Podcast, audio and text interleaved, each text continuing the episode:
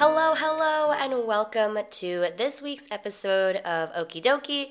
I'm your host, Elena Stoddard, and to start this episode off, I want to ask you, how are you doing? How are we feeling today? Are you a little sleepy? Are you feeling a little tired? Or maybe you're excited for something to do this week? I know that if you are a student, a lot of people are finishing up school or they're already done with school. So hopefully summer is on its way for everyone. Everyone can get a nice little break. I know it's probably very much needed. And hopefully you can tell by the title of this episode that I am not coming to you from the United States. This is being recorded from across the pond because I'm studying abroad in London right now. What? London, right? That's what I think. Like, it's so weird. I've been here for almost a week and it really does not feel real. I'm really fortunate, obviously, to be doing this, and I'm doing a summer program through my college, so I'm taking 2 classes here. I get to live here in an apartment, and it's literally amazing and lovely.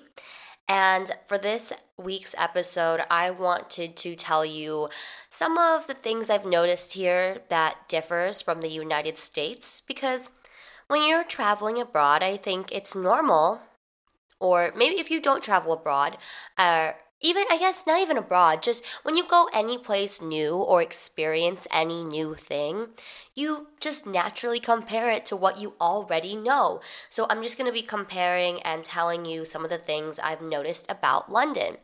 And especially if you haven't been to London, hopefully this episode is interesting to you. And if you have been to London, I would love to know what you think about this. Like, do you agree with them, some of the things I've been saying? Have you noticed some of them? And yeah, obviously though, I've only been here for like a week, so I will come back to you in a future episode with like a recap of my whole trip and stuff once I finish it. Okay, so let's get into the list of things that I've noticed are different. So the first thing, and maybe this is just something like a me thing in the building that I live in London, is that when you are leaving a building, there's like a little button. It almost looks like, you know, in the States how you have that square metal handicapped button, like you push that button and the doors open. So we kind of have that here, at least in my apartment building, and it's like the little, like, it's like a little metal square with a button, and I have to push the button, and then it unlocks the door from the inside of the building so you can leave. Like, if you don't push that button, you will try and push out of the door and leave a building, and it just, like, won't open unless you hit the button. Which to me is pretty interesting because I understand needing to push a button or have some type of key code to get into a building, but you actually need to do something to leave the building as well, which I think is very interesting. And now moving on, the next few things we're going to talk about all have to do with traffic. So obviously, number one, this one's an obvious one. They drive on the other side of the road. Like cars, for example, the driver's position is on the right, not the left, and they do drive on the left side of the road. So I remember the other day, I was like walking around and I see this person like in the front seat on the left side on their phone, like clearly looking down on their phone. And in my head, I'm like, holy bagoli, like how are they driving? Like this is so unsafe. What are they? And then I realized, no, Elena, you are not in the States. They actually drive on the other side of the road, and the driver is technically in what we would consider the passenger's front, like shotgun seat in the States. So that was kind of trippy. And also, this is something I noticed, I guess it kind of relates to driving too, is there's a different traffic pattern, different light traffic pattern. So what I mean by this is in the United States, hopefully you recognize this, even if you don't drive, is that you are driving along, it's a green light, you know, and you're skirting along, and it turns yellow.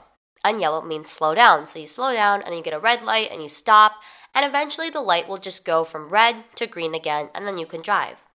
But here, what I've noticed, well, I guess I can only speak for London and Liverpool, because obviously I haven't been around that much yet, But what happens is, like, if you're driving along again and it's green, the light will just go from green to red.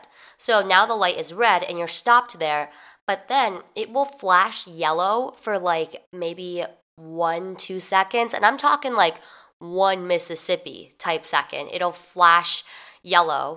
And then the light will turn green. So if you are used to the States, like I am, normally you say, okay, like I see the light's yellow, that means it's going to be red soon and I can cross.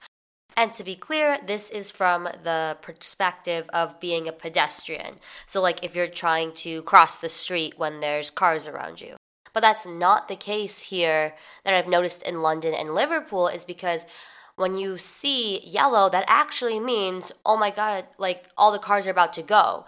So that is something that I thought was very interesting and didn't really like think of. And it's also nice, like I think London, I did not notice this in Liverpool, but in London for when like pedestrians are crossing the street, it'll actually like beep. Like, you know when the little, like, Walkman, like, the little symbol, like, glows and shows up on a street sign or, not sign, but, like, little thingy, you know, tells you that you can go. You'll actually hear, like, a beep noise. And that's for people who are blind. And it actually also just helps everyone, I guess, know when, hey, like, it is safe to cross.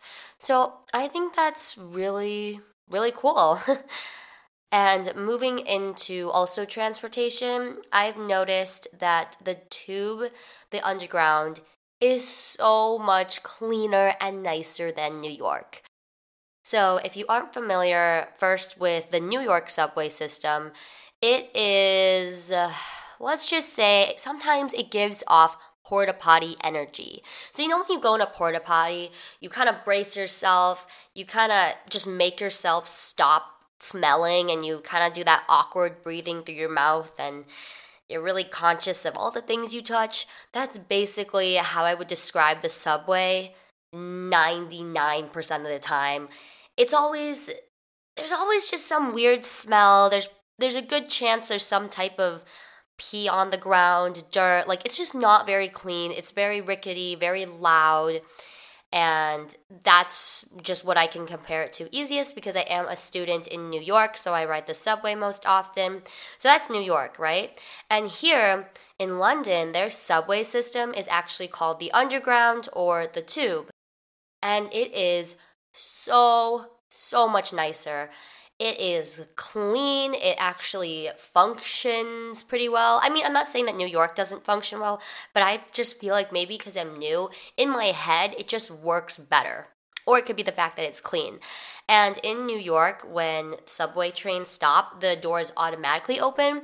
But here in London, there's like a little button, like a little circle button next to the doors that you actually have to press so it'll open. Or else like the train will still stop, but the doors won't automatically open. Which is just something that's different and, yeah, just something I wanted to mention. And they actually just opened a new tube line here in London. So look at you go. You're getting your little daily dose of news from across the pond. And it's called the Elizabeth line. It's named after the Queen. And basically what the Elizabeth line is they use some fancy machine. I heard this from my orientation leader, like one of the adults in charge of like showing us around and stuff in the program, but they use like these new cool machines to like make new tunnels under London, and this new Elizabeth line is just a quicker, faster, kind of like an express train to like major points. So one of the main like advantages of it is that you can go from central London to a place like Heathrow Airport in like half the time it would have taken you originally without the Elizabeth line. Also, I heard from my orientation leader that all the people that actually live here in London have been needing and wanting this new train line for like years and years, and just the city really needed the upgrade. And it was actually supposed to open in like, I want to say like 2019, 2020, something like that, but it just kept getting delayed because it's such a big project. I'm sure COVID didn't help. But yes, that is some fun little news that I think is really cool, and I'm really happy that I got to experience it. Fun fact, the day that I flew into London was the day that that line actually opened. So I did get to ride the new Elizabeth line on the day that it opened. And lastly, the one other thing that I want to mention that I think is pretty interesting about this, is that people here dress so much nicer than they do in the States. So in the States, it's appropriate to say, let's go out in little flare yoga pants, put on your hoodie, throw on your whatever jacket, slip on your gym shoes. And I'm not talking cute white lace-up shoes, Nike Air Force Ones. I'm talking your kind of grungy running shoes or real tennis shoes. And you just don't see that here. People here are always dressed, for the most part, pretty nicely. I'm talking at least dark washed jeans, a nice blouse, maybe a trench coat or a leather jacket. I've noticed leather jackets are pretty popular.